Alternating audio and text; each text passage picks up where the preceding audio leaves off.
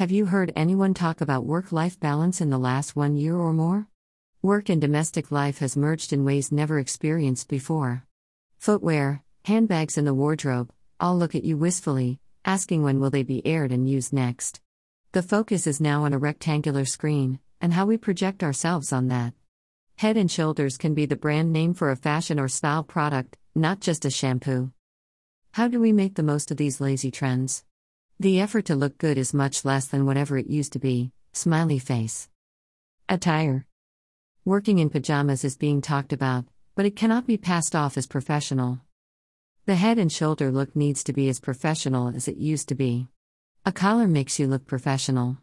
A stole or jacket lends instant elan to a T. Polishing up on Zoom. Online makeup is possible. You don't need to apply layers to create the morning face. Download the Zoom app on your device and go to Settings.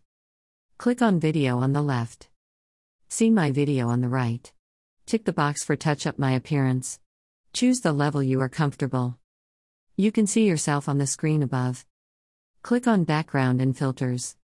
Choose a filter you feel comfortable with for skin tone. There are comic ones to display different moods, but these are not for work meetings. Reserve them for reunion chats with friends or family. Click on Studio Effects at bottom right. You see eyebrow shapes and lip color on the right. Choose what you want. You can apply the same to all meetings or change options before a meeting. Mustache and beard options are available for the man in your life. Virtual backgrounds. This is the best thing that happened to online meetings. Don't see it just as an option to cover up your background. It is an option to project the right professional background with logos and complementary colors. Yet, this is a dicey option, as the colors can get on your face if you choose a dark background. See what's happening here?